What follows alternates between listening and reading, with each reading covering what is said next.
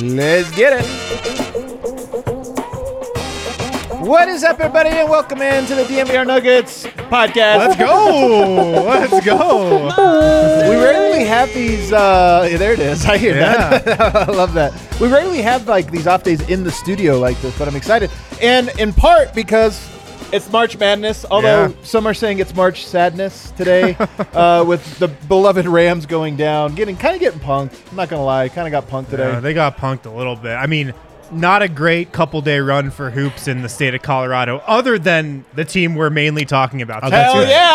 Yeah. And then also later on in the show, Darrell Arthur is going to be joining us. He just joined the Denver Nuggets front office very recently, although he's been around the team, honestly, kind of behind the scenes for several years. Summer League, he's been here for a while. Summer League, all this stuff. So I can't wait. He's one of my favorite people just that have come through in terms of like talking to a guy, this or that. So very excited to have him on. And then, of course, we're going to take a look at the updated Western Conference standings.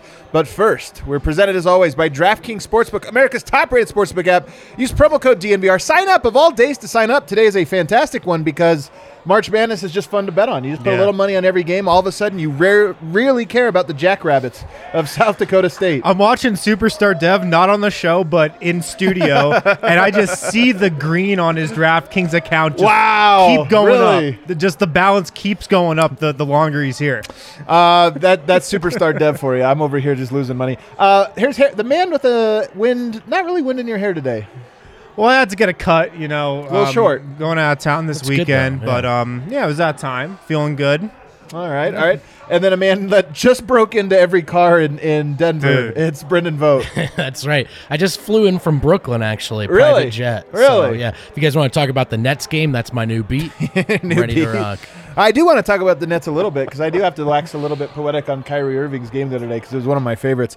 But actually, in first segment, before we bring on Darrell Arthur, I just want to talk about last night's game and kind of, watch the show. I listened to it this morning on the way in. Nice. Good job, fellas. Way to hold it down. Thank you. But last night's game was kind of an interesting one in that the Nuggets kicked ass.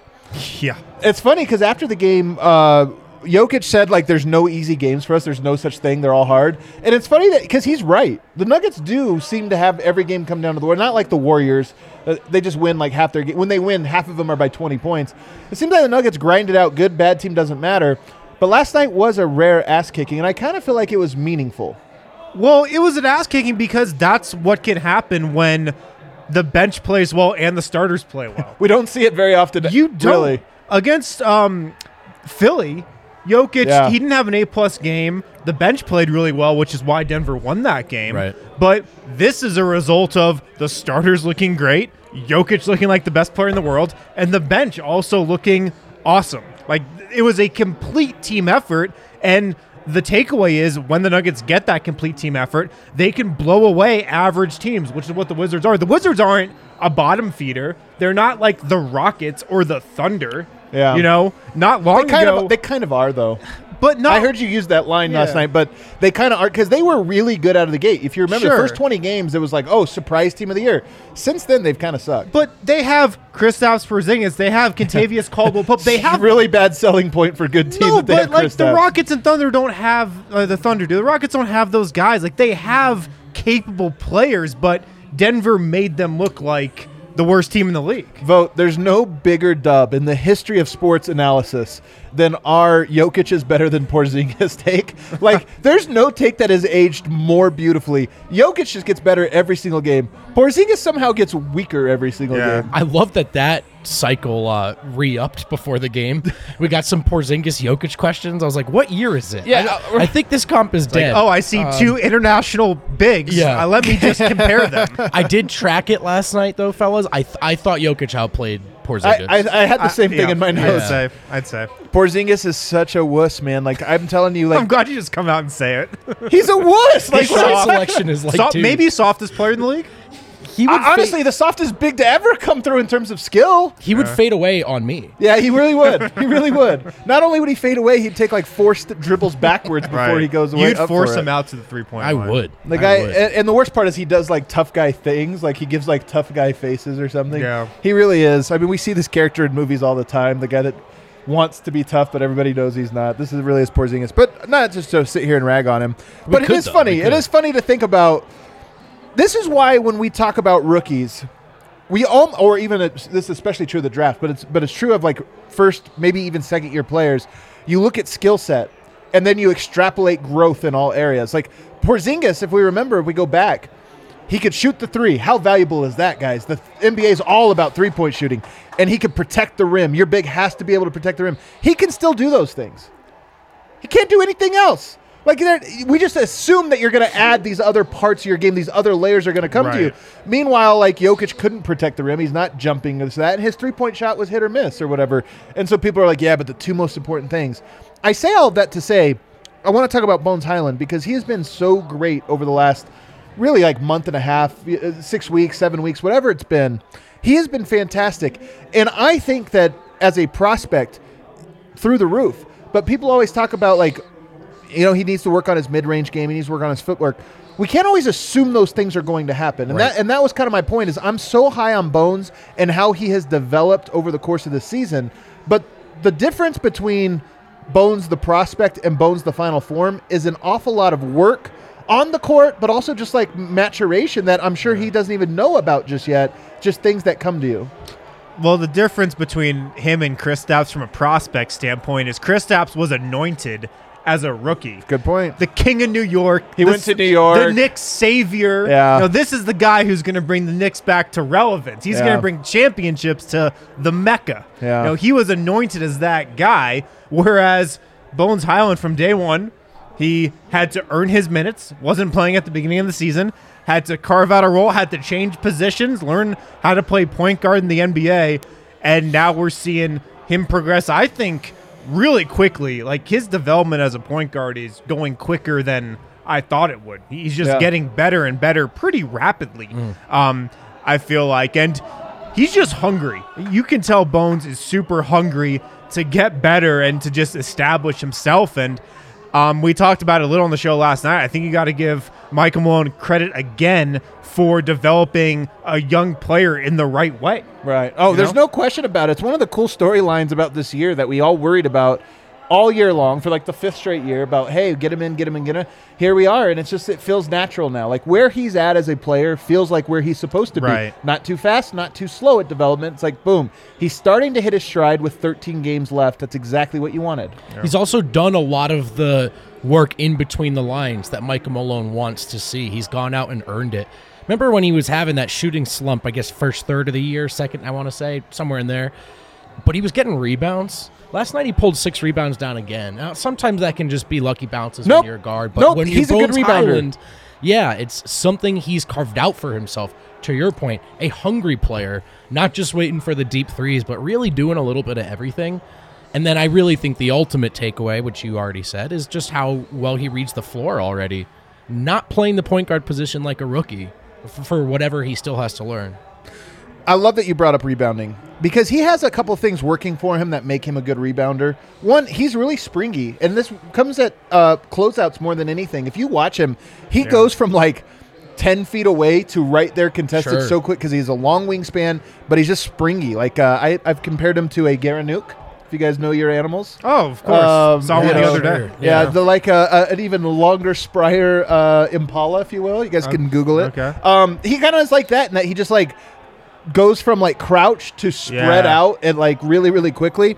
But that helps him for rebounds too, because like when the ball bounces, he just like is the first one to get to it, both with his length to this or that. So you look at the numbers when you compare him to Jamal Murray, rebounding is the biggest outlier between the two at their rookie season or even their sophomore season. You go, wow, Bones actually projects to be a pretty elite rebounder as the guard because Murray's already good.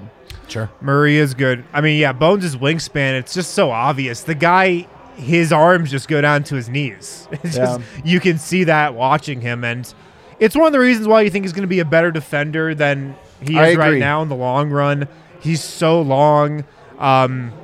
He anticipates stuff really well. He's got a natural feel for the game. And that comes with rebounding too, just a natural feel for where the ball is going to bounce and stuff. The weaknesses in his game defensively are largely mistakes, which defense is all about mistakes. Like just trying not to make mistakes is 90% of defense. But with him, it's not physical tools as much as I think people think it is. You know, it's not so much of like, man, he's just getting bullied. Yeah. I think it's just a lot of like, hey, he's still learning to read things quickly and know and anticipate and all of that. Yeah. But I actually think he's been okay defensively. I did the list today, or actually late last night I was doing the list, and a lot of this was on Bones, and specifically about, you know, you start to think about long-term, can he be a guy? I'm more confident now. I shouldn't say confident. I'm more hopeful right now than ever before that Bones might be a starter. Like, when we talk about what is this team, what can he be the guy that plays right next to Murray? And I kind of feel like Monte, Bones, Jamal is a really nice three-guard rotation. That's nice. If you had two of those guys on the court for 95% of a season, you have an A-plus backcourt rotation. Yeah. Yeah, you do. Bones had this pass last night where he whipped the ball into Jermichael Green with his left hand. Not his right, his left hand, from above the free throw line. Off the dribble. Yeah, that pass had pace on it. Do you know who he caught off guard with that pass? Jermichael Green. Who was it? Well, it was J-Mike who scored it, but do you know who he caught off guard? I don't know who was it. Jokic, who was standing there like calling for it and was like, oh. Like he kind of gave the disappointed face of like, hey, I was calling for it. Then he's like, oh, nice little pass there. All right, well, that's pretty special if you can fool Jokic or give Jokic something he doesn't see coming. But he's had a bunch of passes like that where you're like, wait, how did he just make that pass? Like, that's not a pass that a rookie point guard is supposed to make. That stuff gets you really excited. Like those kind of passes, you think to yourself, and you're like, yeah, this guy could play next to Jamal Murray, because we've seen how potent Jamal can be when he's on the ball and off the ball. But Bones, he's just got some traits of a natural point guard, and you weren't seeing that stuff early this season. Also starting to look like a two-level scorer, not three yet, but the teams are officially afraid of the deep ball now. Oh, yeah. And that dancing he does is becoming more and more effective. He's springing himself free. Dancing is sneaky important for gravity. Because, guy's going to hit a three on me. That sucks. Close out on him. Guy's going to hit a three and dance on me?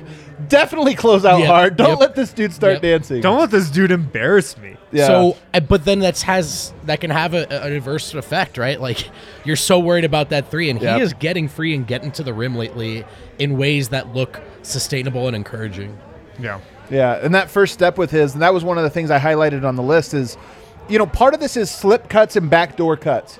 So Denver runs all those actions where it looks like you're going for a handoff and you backdoor, or it looks like you're going to screen and then you slip and cut backdoor to the basket.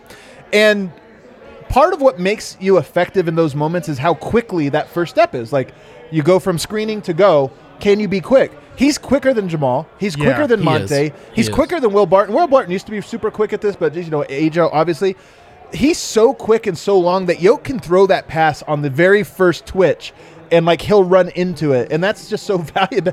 That's gravity on the cut. Teams are going to start being afraid of getting backdoor cut by him because he's so fast. Yeah, he's really fast in those situations. I feel like he's not the top 1% quick guy, just like with his dribble moves. Yeah. But when he's cutting to the rim, like his first stride is so long that by the time he takes one step, he's already well clear of his defender. Like, if you watch him off cuts, that first step he takes always pushes him way past his defender and sets him up for whatever move he's making off the ball. He just knows how to use his length and his frame. Yeah. I'm very high on Bones right now. I think he's playing his best basketball, and a lot of this is just confidence. You mentioned earlier he wasn't seeing the court like this earlier. I kind of feel like he was. I mean, in Summer League, this is what popped to me is I was like, man, there's moments where he's reading the court. But confidence is the thing that allows you to say, I think I see this thing and I'm going to go for it. Right. And right now his confidence is so high that he is actually making those plays and making those reads. So to me, it's always been there. It's just being more and more unlocked. Well, I agree. I think earlier this year he was probably thinking, oh, shit, what's this play called? Like, what am I supposed to run here? Yeah. Who am I trying to get going? Like, I don't even remember the plays. He's probably was thinking so much at the beginning of the year. Now it's just more natural. Now it's second nature, and to your point, he's got the confidence. I think Bryn Forbes is honestly offender number one right now in missing up plays. Did you hear a play last game in the fourth, where maybe his third, where Malone called a rage timeout because they weren't settled? It was Bryn Forbes. Yeah. He was the one. And then out of the timeout, they ran the play for him, got him a wide open three. He missed. Then I was like, you got to hit. If Malone called a rage timeout because you didn't know the play he called for you, You got to make the shot coming out of the timeout. You got to. The bench has been really good as of late. The one problem they still run into from time to time is they just don't get into the play quick enough. They're just standing around, waiting for something to happen. And Malone, that's one of his pet peeves for sure. Let's talk about Jamal Murray, who is down at Grand Rapids for the second time, had a workout today. I haven't heard an update about how that workout went. Maybe we will, maybe we won't. But I did hear something on the broadcast last night, and I wrote it off the first time I watched it because Chris Dempsey hops on. It wasn't let's talk about something else. It was, here's Chris Dempsey with an update on Jamal Murray. So they threw to him specifically for this, and he mentioned being in Grand Rapids, mentioned the workout going well, and he said, I expect we'll see him back with the team next week or something. And when I heard it first, I thought he just means back in Denver with the team, like on the bench. But then when I went back and watched it and the reaction that Marlowe and Hastings both gave, I thought he's strongly implying, whether he misspoke or what, he's strongly implying that he thinks Jamal Murray will be back in the game at some point during this 4-game homestand. I still am sitting here just we could read all these different tea leaves. I don't know. But to me, that was I think it was a meaningful thing that they went on the Altitude broadcast and made mention that he might be back as early as next week. Wow, that'd be something. I don't know, to be honest. Seems crazy to me because you figure there'd be more hints along the way. Yeah, do you want him to play in a game, like a G League game? I would think. I don't know. If he's back during this 4-game homestand, that's great because then you still have 10-plus games, 10 regular season games to work him back up to speed. And, look, I don't think Jamal Murray's going to be his old self this season or into the playoffs. But 10 games, I think that's enough to get him comfortable for the playoffs. How many games are left? 14. 13? 14? 14. Yeah. Alrighty. That's crazy. Let's hit our first break. We got Darrell Arthur here. He just hopped on. We're going to go to him in just 1 minute, but we'll take our first break and then speak to Darrell Arthur on the other side. Can't wait. If you guys haven't been able to watch Nuggets and Avalanche games this season, we have a solution for you. Evoca TV. They've got Altitude Sports. They got a bunch of other national channels and local channels as well. Go to evoca.tv/DNVR. $25 a month. Great deal. Way cheaper than cable. You get a receiver as well. No contracts, no hidden fees. Your price is locked in for 2 years. So go to evoca.tv/DNVR.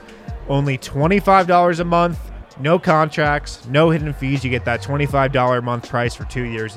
evoca.tv/DNVR. Also at DraftKings Sportsbook this week. College basketball fans, join in on the action on the court during the biggest tournament of the year with DraftKings Sportsbook. Turn your team's victory into your own big win. New customers can bet just $5 on any team to win. Get $200 in free bets if they do. It's that simple. If they win, you win. DraftKings Sportsbook customers can also bet on college hoops with same-game parlays. Combine multiple bets from the same game for an even bigger payout. So download the DraftKings Sportsbook app now. Use promo code DNVR. Bet $5 on any college hoops team to win.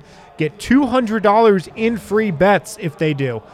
With promo code DNVR this week at DraftKings Sportsbook. Must be 21 or older. Colorado only. New customers only. Minimum $5 deposit.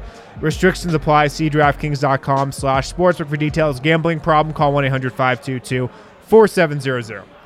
All right, joining the show right now, he joined the Denver Nuggets organization back in 2013, was one of the first on the Nikola Jokic hype train, and has been hired as a basketball operations associate with the Denver Nuggets, the second best player to come out of Oak Cliff, Texas, behind myself, of course. It's Darrell Arthur. DA, thanks so much for joining us. I appreciate you guys having me. So, man, we're excited to have you on. We want to talk a little bit about, this current Nuggets team. We want to talk about your experience. You were in on such an interesting era, the formation of this era of Denver Nuggets, and we want to talk to you all about that. But first, can you explain your new role with the Denver Nuggets? First of all, congratulations on that role. And can you kind of explain what it is you're doing with the team and how it came about? Me and Tim Connelly have been, good friends ever since I got traded to the Nuggets in 2013.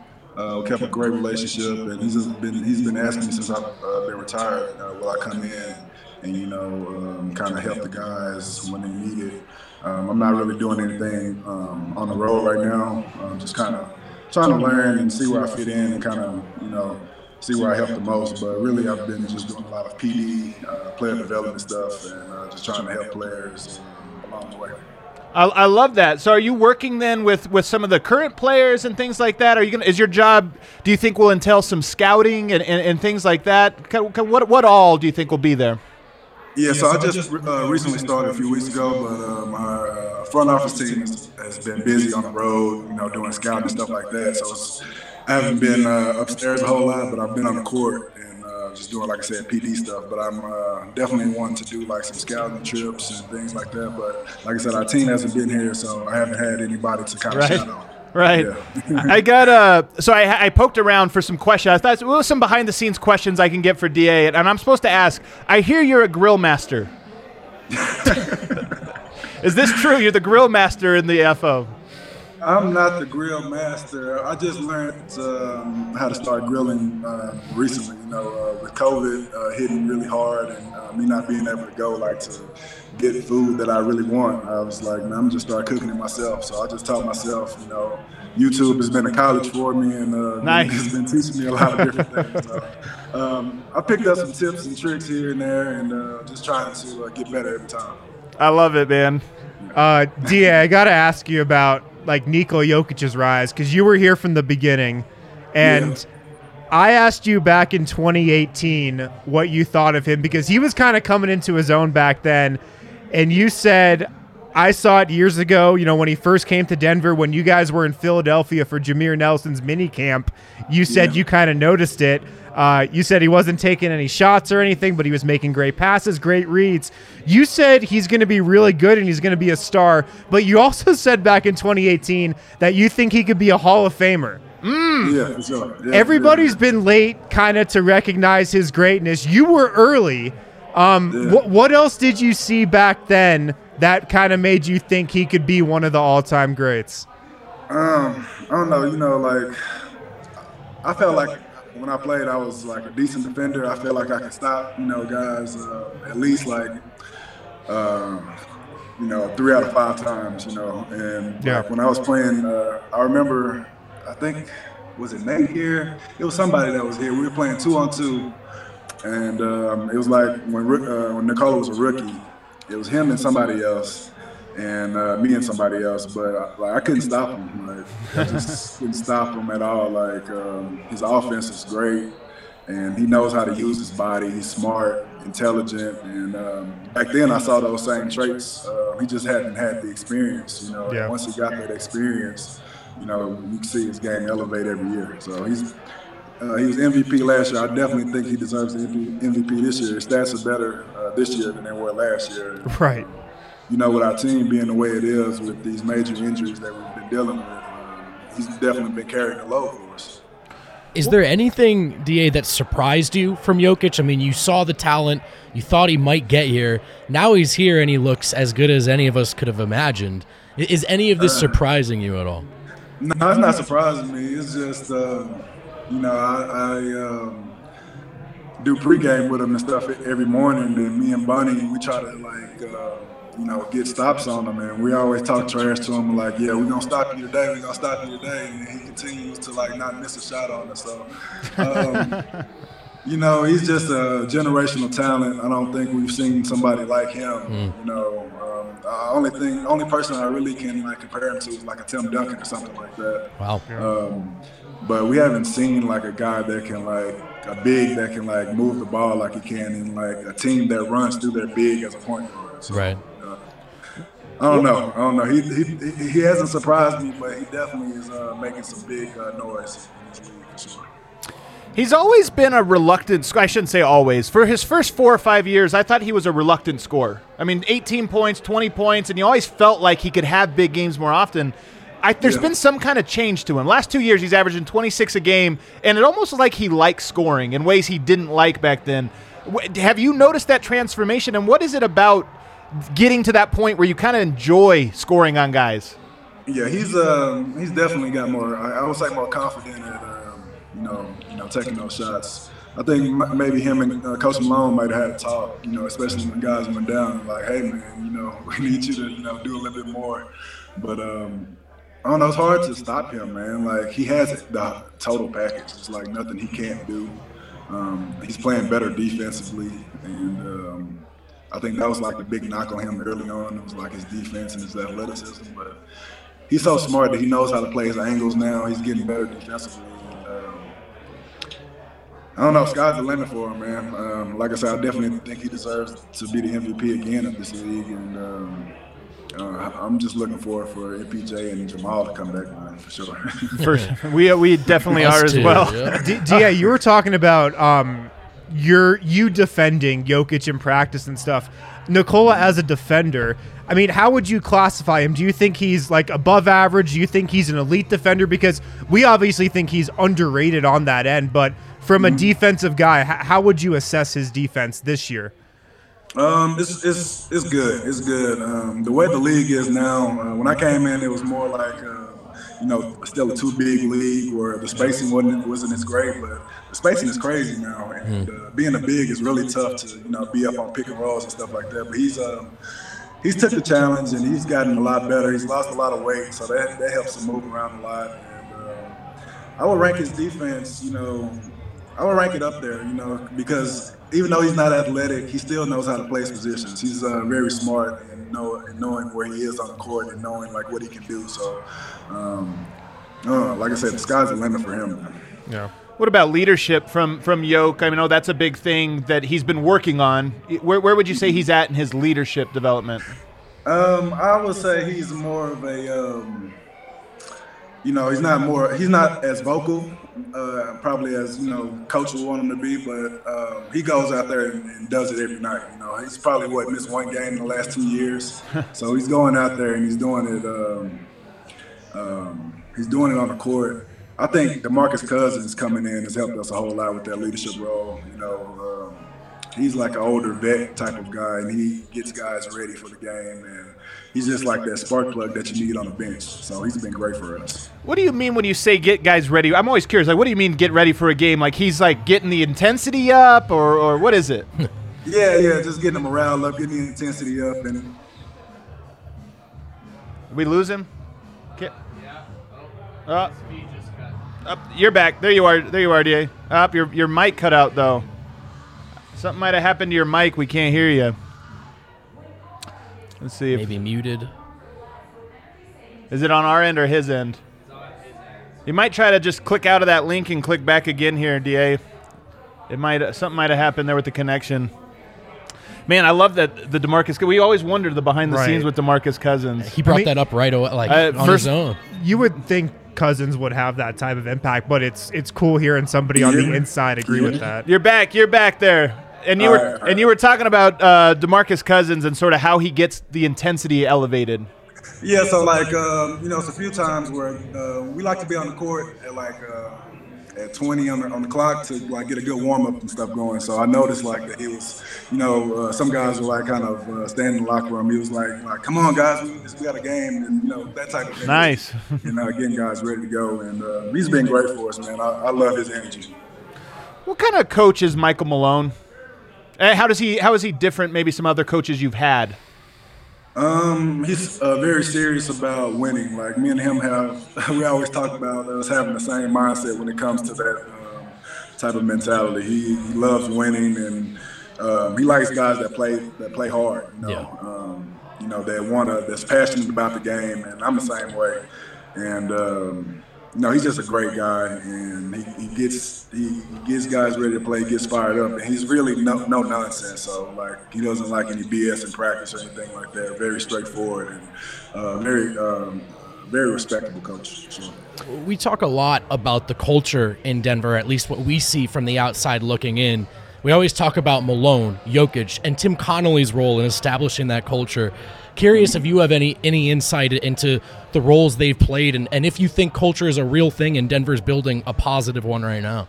No, definitely culture-based organization. Since 2013 when I got here, it's always been about family.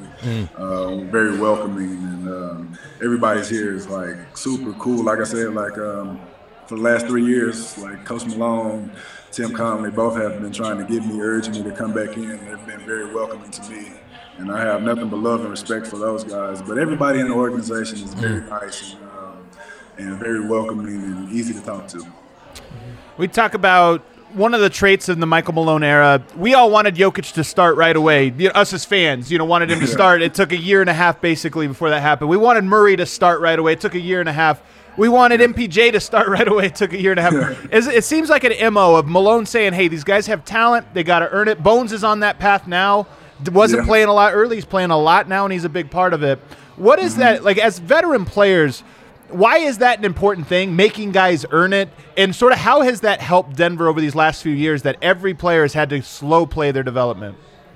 I mean, I like the way that that they develop their players. We have great like PD guys, and it's a big thing like for guys to get in the gym and work on the things that is going to help the organization win. And Mike Malone has been great on building guys up and not just throwing them in the fire. And I came in the same way. When I came, I didn't first started playing right away, and I think it's just a great guide, for guys to, build themselves up that way. So it's been great for us, and I love the way that we build our team. A lot of these guys have been here for a little while, and that's the thing about us. It's a good camaraderie here, and good chemistry. Hopefully we can keep building on that. We're not looking for a lot of free agents or superstars, for this team. The guys we have now have all been built up and, from the ground up and are ready to go. And that's what I love about this team. It's like when you're watching a team like the Lakers who just put a whole bunch of guys together, it really doesn't work that way. You have to build a team up, and I think the Nuggets have done that, done a great job of doing that. Yeah, what we say here, DA, is we don't skip steps. The Nuggets don't skip steps. Yeah, exactly. That's a Tim Connellyism. We always talk about, trust the process was a big phrase, as Philadelphia was building their team. But to your point, Denver's been the real trust the process team. I mean, we're talking 7 years. A lot of the guys they started with just have stuck, and it's just been that same process. It's a continuation of one process, not a bunch of different pivots, which I think is interesting. We mentioned briefly Bones Hyland. Just what are you seeing from him in his development, especially over these last couple of weeks where he's really started to make a bigger and bigger impact on that second unit? Yeah, I love the energy he brings. I have friends that call me and ask me, who's that young guy on the team? Bones is doing a great job. As long as he keeps his head on his shoulders, I see, the sky's the limit for that guy, man. I feel like he can play. He competes, man. He's high energy. He's on the bench. He's clapping. He's doing all the right things. So, I'm loving his growth, and hopefully, he gets better every year. You said keep a head on his shoulders. What all does that entail for young, talented athletes at the NBA level? What are some of the things that could derail that? Just dwelling on negativity. If you're not playing and you think you should be playing, and you're letting it get to your head, you always have to, stay ready. Injuries can leak in, and you can get down on yourself. So I think that's a big part where I come in, because I've been through all those things before. And if any guys have going through any struggles or anything like that, I think I can help with that for sure. I think Zeke is going through some stuff right now where he's injured. Right. Yeah. It's just tough. When you're playing and then you're not playing, and it's a lot of roller coasters in the NBA. And like I said, just have to keep a level head and stay positive. DA, internally, do you guys feel heading into the playoffs that we can make a run? We can be a contender. The West is kind of maybe open this year. Internally, what's the sense of how far this team could go? No, we all think that's the goal. The playoffs was the goal, but winning the championship definitely is the goal. Trying to put a banner up in the arena, and like you said, the West is wide open. Anybody can go on a run. I feel like if we get our guys healthy right before the playoffs start, I feel like the sky's the limit for us as well. As long as we got Yoke out there running the show, man, I feel like we can win any game. Yeah, agreed. I love it. Well, before we get you out of here, so I made the joke earlier about being the best player ever from Oak Cliff. There's actually a lot of players from the Oak Cliff, like DeSoto, Duncanville area. That's a hotbed for hoops. Who are some of the big names that have come out of that, like, South Dallas area? Shoot, it's a lot, man. AC Law. My cousin Quentin Ross at AC Law went to the same high school. We got nice team. That's a good high school team. Byron Eaton, Brian Hopkins, Chris Bosh, LaMarcus Aldridge. Yeah. Kenyon Martin, man. We had LJ. There's so many guys. Jermaine Bill, and I went to the school with a guy, Kevin Rogers, who went to Baylor and played overseas basketball. Yeah. It's a lot of guys. Donald Sloan played AAU with him. Man, it's tough. It's a lot of guys, man. I can't even name them all. It's a hotbed, and the gyms are all like. I mean, it's obviously Dallas is a football state. A lot of great football players coming out of it, but the basketball hoops down there is pretty solid as well. It's definitely competitive down there for sure. Well, thank you so much, Dia. You were always so great when you were a player with the team. I always appreciated it. You always took the time with the media. You always had great insights in this or that, and now you got this new role. And I'm just so glad you're still with the organization and doing something new. So congratulations, and thank you so much for taking this time with us. Thanks, man. Yeah. Thanks, man. I appreciate you guys. Thank you for having me. You bet. We'll see you around Ball Arena here soon. All right. Thanks. He's the best, man. Love Dia, man. You told me before the show. He's someone who just talks to you on your level. Yeah. Dude, as much as anyone I've talked to since we started doing this. For sure. He's the best. He's insightful. And then obviously, like Wynn pointed out, just, you know, he knows hoops. Anybody that was early on Yoke, I'm like, you saw it, dude. Man. You know? Yeah, man. Like, anybody who's not comparing him to Mason Plumlee in practice, like, you know who. Shots fired. I mean, hey, jokes aside, that's the exact kind of guy you want to give a flyer in your front office. A lot of players don't have eye for talent. Someone who calls Jokic a Hall of Famer 4 years ago, I think. And I also think, you know, there's something to, like, every business, every team, every organization tries to say we are a family. Yeah. And they set that bar for themselves of what does that mean. It's a really high bar to set for yourself, right. And it's a really high bar to actually accomplish. And I think the Nuggets reaching out to him and saying, hey, you were a big part of the foundation of this era of basketball. Would you like this opportunity? Right. We feel like you've earned it. The door's open. To me, that's the thing you want to see. The Lakers did a great job of this for decades, of like, hey, you play for a Laker, you always are a Laker no matter what happens. And there was this, like, I think they're kind of ruining it lately. You know, like they've kind of run some guys, Jerry West, out of town, this or that. But the Nuggets they have just been a rolling stone gathering no moss for 50 years. I think the Tim Connelly regime, the Michael Malone regime, and, you know, got to give credit to Josh Kroenke because I really think it all starts when he started, managing it. Slowly but surely, I think, doing that. And DA is kind of the latest example of this. Yeah. No, absolutely. I mean, he's stuck around for a while. You always saw DA pop up at Summer League. He was an assistant there for a couple summers.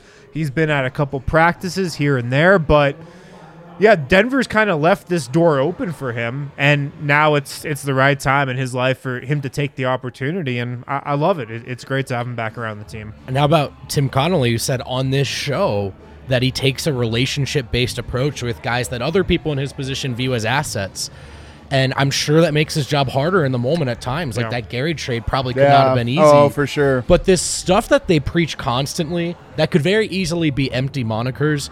DA is the latest in the line of people we've asked. This seems to be real. It seems to be bearing fruit. And Denver seems like a place where, okay, maybe not the superstar free agents, but if you're looking to get right, if you're looking for a team to treat you with respect while giving you an opportunity to win, they're right in that sweet spot. Who else would you like to see in the DA mold? You know, like of the Jokic Malone era, Tim Connelly era, who else would you like to see kind of be around in some capacity? Mike Miller would be cool to have around. I know he's almost doing his old thing. Yeah. He's almost too big for the Nuggets. Jameer's kind of doing his own thing. He's the GM of the 76ers G League team, so he's kind of on his own track.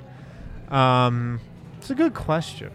Kenyon Martin, as this commenter pointed out, was on that G League staff. He's kind of around. Yeah, he's kind of around. I love that. Although he was way pre Jokic. Yeah. It's funny when this is kind of more recent day, but when the Nuggets traded PJ Dozier away, Michael Malone, the first thing he said, he goes, PJ Dozier, he's got a spot as an assistant on my staff. I was like, well, I think he kind of wants to play a little more before he goes into coaching. But I mean, he's a guy who, you know, 10 years from now, maybe he's a Nuggets assistant if Michael Malone's still here.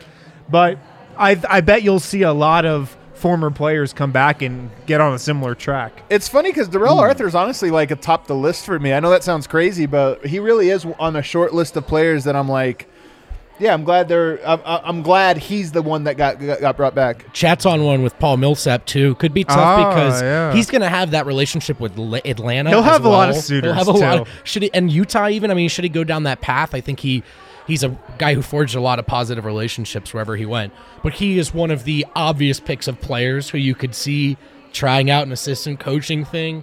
And in Denver, I think that'd be really fun. Jameer's such a good one. You know, Andre Miller technically was in he was there for 1 year with Tim Connelly era, so he would be on my list as well. Nick Young, I think, if you get Nick Young back here. Player liaison. Yeah. Is there any room for Gallo in Denver? I just kind of like Gallo. I kind of want him to be back in Denver. He's got a restaurant. Maybe that's good enough. I don't know. I guess maybe that's Costas Papanikolaou, probably not. Probably not going to spend a whole lot of time with Costas Papanikolaou. Probably not on that one. I don't know if Moutier will be back anytime soon. But all right, let's hit a break. On the other side, though, we're going to look at the schedule for the Timberwolves. We're going to look at it for the Nuggets. And we're going to look at it for the Dallas Mavericks and determine what exactly will be the standings at the end of the year. Guys, if you're in the Denver area, first of all, the bar's packed today. We got the tournament going on. We got, like 20 TVs here. Games on every TV. I'm going to be here the rest of the day, taking after I do the George Karl show, doing a car bomb with the fellas here. Let's do one together. Drop some irresponsible bets. Yeah, the whole DNVR staff is here just hanging out, watching college hoops. So if you're in the area, stop in. Please do. Make sure if you do stop in, you pick up a Breck Brew Seltzer. They're chilling in the fridge right now, ready to be drank. Breck Brew Seltzers are awesome. If you're not in the area, that's okay. Hit up the Breck Brew Beer Locator on the Breckenridge Brewery website. Breck Brew, the official beer of DNVR. That way you can find out where to get Breck Brew closest to you, even if you're out of state. So, again, if you're in the area, stop into the DNVR bar, corner Colfax and York. Have a Breck Brew Seltzer. Also got to get in a DraftKings pick of the week here. We got the line for Nuggets-Cavs tomorrow, guys. Nuggets -2. Third game of a three-game road trip. Denver's 2-0.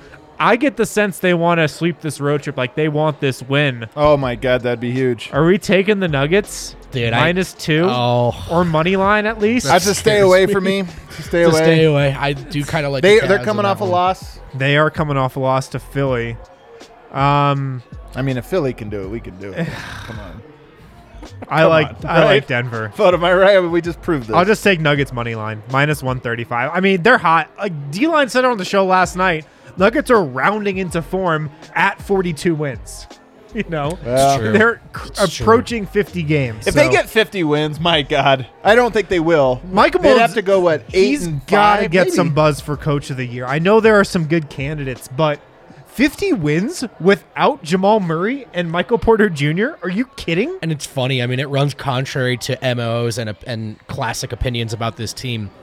They dipped into that old school formula of just win the easy ones. They won so many of those games, and it kept them afloat to now down the stretch. They feel like they can beat anyone any given night. And honestly, it's not something they've done in the past. It's one of the best ways to keep your heads above water. That's a good point in the chat. No Jared Allen, I think, for Cleveland. Well, he's out for the year, basically. But I mean, they still have Mobley. They're finding new ways to play, new ways to win. I mean, they still scare me. They definitely do. They definitely do. I mean, look, they're a good team, and it's on the road, so it's going to be Denver's going to be underdogs. But you know, we'll see what happens. Favorites -2. They're -2. So let's look at the Nuggets schedule here, and let's just kind of block these together. I'm going to block the entire homestand plus this last road game as one. So we're going to say at Cleveland. You've got Boston, you've got the Clippers, you've got Phoenix, and you've got Oklahoma City. Harrison, what are they going in that record? You can look it up. Zoom in a little bit there, Kale, if you can. Boston, there we go. Cleveland, there it is, right there. You can see it. Phoenix. Harrison, LA, what do you think Denver goes over that stretch? I think they go 1-0, 2-0, 3-0, 3-1, 4-1. I'll say 4-1. Wow. Vote, are you with him? This is the toughest stretch of the remaining part of the season. After this, it's actually not that tough. So, sorry, you're cutting this off at the OKC game, right? So no, including OKC. Including OKC. The homestand. I got 4-1. I'll say 3-2. I think if they manage to steal one from the Celtics, I could absolutely see. I mean, I shouldn't say steal, but the Celtics are playing so well. Could absolutely see them folding in that Clippers game too. The Suns one seems tough. I'll say 3-2, and I would feel good about 3-2. I agree. I think 3-2 is the record through that stretch. We're gonna 3-2 wins. Harrison, you were wrong. Or at least for how we're gonna handicap this. Tough. Harrison's if we go after that, right. Let's go for the remainder of the season. You've got at Charlotte. You've got at Indiana. You've got the Timberwolves. You've got the Lakers, the Spurs, the Grizzlies, and the Lakers again. Harrison, how do you go? And that is a 7-game stretch there. What are you thinking? 5-2. Wow. What are the losses? Minnesota / Charlotte. They'll lose one of those. Okay. And then Memphis. What do you think their vote? I think they lose that Memphis game for sure. I mean, they could win the Memphis game. Would I be surprised if they did? No. No, not surprised. I just, if I'm looking for a loss, they just have struggled in that matchup regular season. They'll have more to play for than Memphis, presumably, at that point, but... Yeah, I think I'll go with what Wynn said. Losing that Timberwolves game, that's scary. Timberwolves at home, that's going to be a big game. Minnesota, we've talked about this. It honestly might determine the playoff seeding. Yeah, both teams are going to be really wanting that one. Minnesota always takes those games against Denver seriously. I do feel good about that Charlotte game, though. Charlotte is in such disarray right now. They cannot put four quarters together. A game similar to the Wizards game that Denver only loses if the Nuggets beat themselves. Sure. If they just turn the ball over a ton. And maybe they can do one of these games. Yeah. I think Denver only loses 2, and I do not think they lose the Minnesota game. It's going to be a hype game. So for me, I have them going 4 losses from here on out. I think that's what you had as well, Wind, and I think you had 4 or 5. What was it? 4. Or 5. 5 losses. So... What is the finishing record there? 4 or 5 losses added to it? Well, let's say down the stretch. What's our consensus for that second block? We'll say 4 at the moment. 4 and 1. So yeah, 7 and 3. No. There's 4 total losses down the stretch. So is it? Is it 6 and 4? Yeah. There's more than 10 games left, aren't there? Vote. Yes. 12 games. 12. Left. Yeah. So we have. What do we have? 8 and 4, I think. Yep. 8 and 4. Okay. Sorry, that would get you to 50 wins. Which is, and 7 and 5, just as likely to me as 8 and 4 and 7 and 5, 50-50 odds. That's how I would say it. They go 50 and 32, man. What a regular season. It would be pretty wild. What a season. All right, where do you want to go to next there, Kale? The Minnesota Timberwolves. All right, so we've got Minnesota here. They have the tough part of their schedule starting effective immediately. They play Milwaukee on Saturday, which is, by the way, coming off of 3 days rest. So they're very rested for that Milwaukee game. At home. They've got Dallas, Phoenix, Boston. Before we get to the road trip part of it, let's just go Milwaukee at Dallas, Phoenix, Dallas again. What do you see them going here, Harrison? I feel like at best they're going 500 here. 2 and 2. Yeah. I'll say 2 and 2. Are they beating Dallas 1 and 1? Is that the split? Yeah, I'll say they split that. And Milwaukee, Phoenix, they'll probably win 1 just because both those are at home.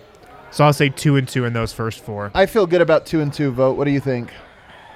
I'm going to be pretty pissed if they get 3. I will too. This is a tough stretch.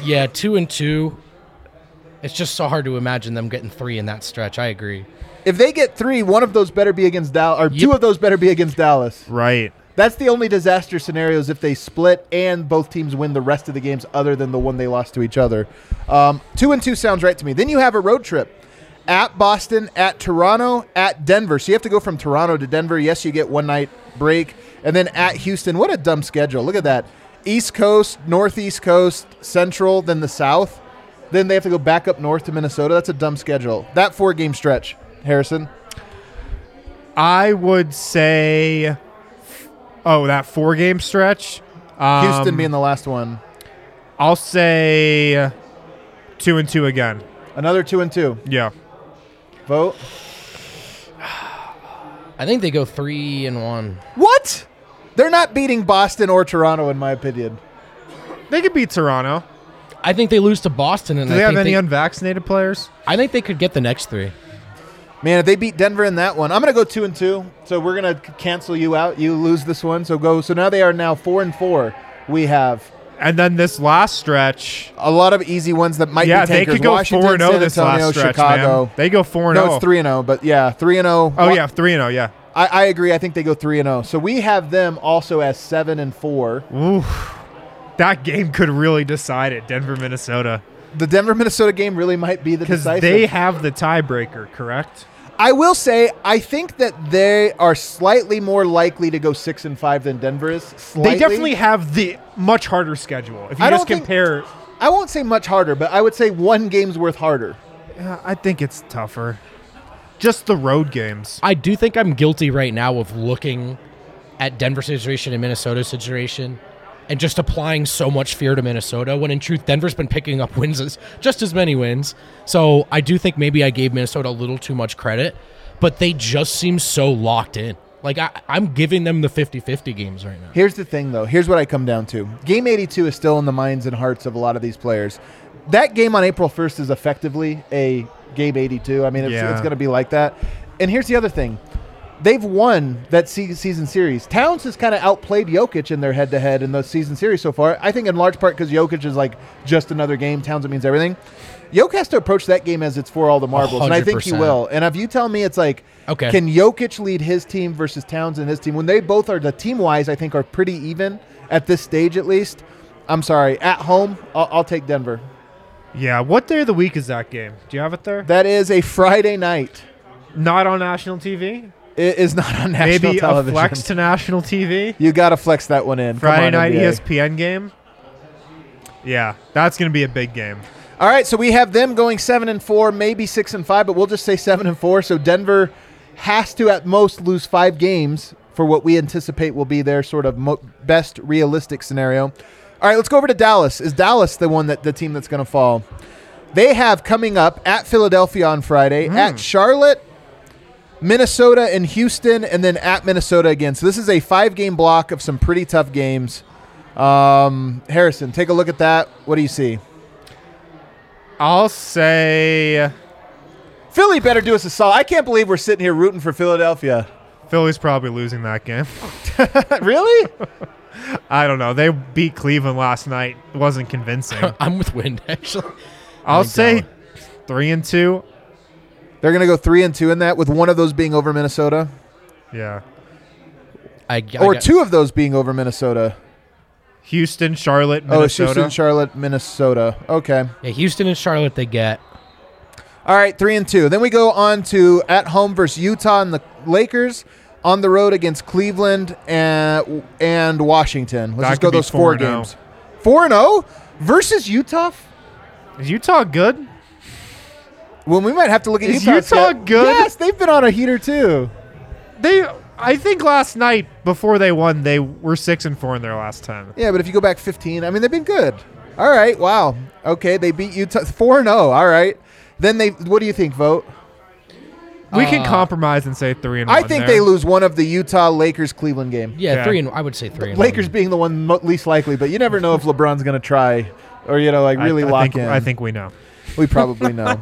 So we're saying 3-1. Get his 25 points. All right, you keeping track of this over there? Yeah. And then we got at Milwaukee.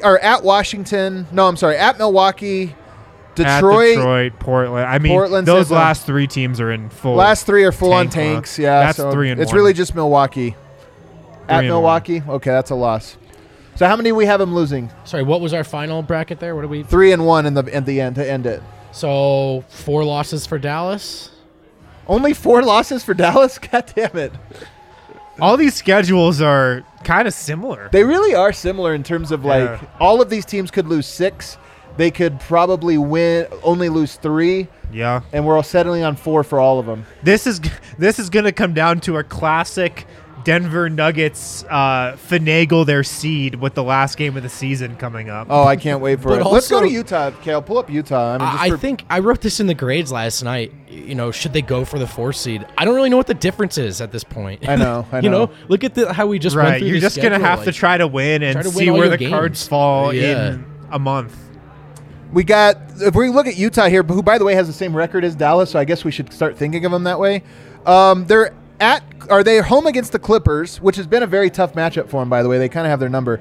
At the Knicks, at Brooklyn on a back-to-back, at Boston right after that, at Charlotte, at Dallas, at the Clippers. Wow, they have this long-ass road trip coming up. What do you see on that road trip plus one home game? Let's see, Kel, can you go back up a little? Yeah. No, zoom in, but scroll up is all.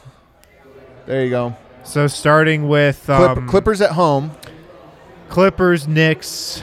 Wow, that is a long-ass road trip. Holy shit. That's a really tough stretch, man. I'll say, I guess. There's a back-to-back in there. 1-0, 2-0. What? What, Clippers and Knicks? I guess, yeah. The Nets without Kyrie. But back-to-back. Right. But it's a back-to-back. So I guess 2-2, 3-2. I'll say 3-3 on that road trip. Oh, plus the Clippers at the end of it. I'll say 4-3. 4-3. Yeah. I'll say 4-3 as well, but I would not count out 3-4. I was thinking 3-4 maybe, but 4-3 you could say. We'll be conservative here. And then 4-4. Who knows? At Golden State is so back tough, for that. Yeah. Probably not. So 5-4. Give them a loss to Memphis, 5-5, 6-5, 6-6, 7-6. Well, Phoenix will have nothing to play for in that game. True. So maybe 8-5. 8-5. Man, all of these teams are going to be within one. What we have figured out is all of these teams are going to be within one game of each other at the end of the standings. It's going to come down to the end. Every game you don't expect the Nuggets to win is huge. Every game you don't expect the Nuggets to lose that they lose is huge. Yeah, it's going to make for a fantastic finish or a painful one. It's like a battle with no victor. There's just so much blood being spilled right now, but no one looks like they're winning.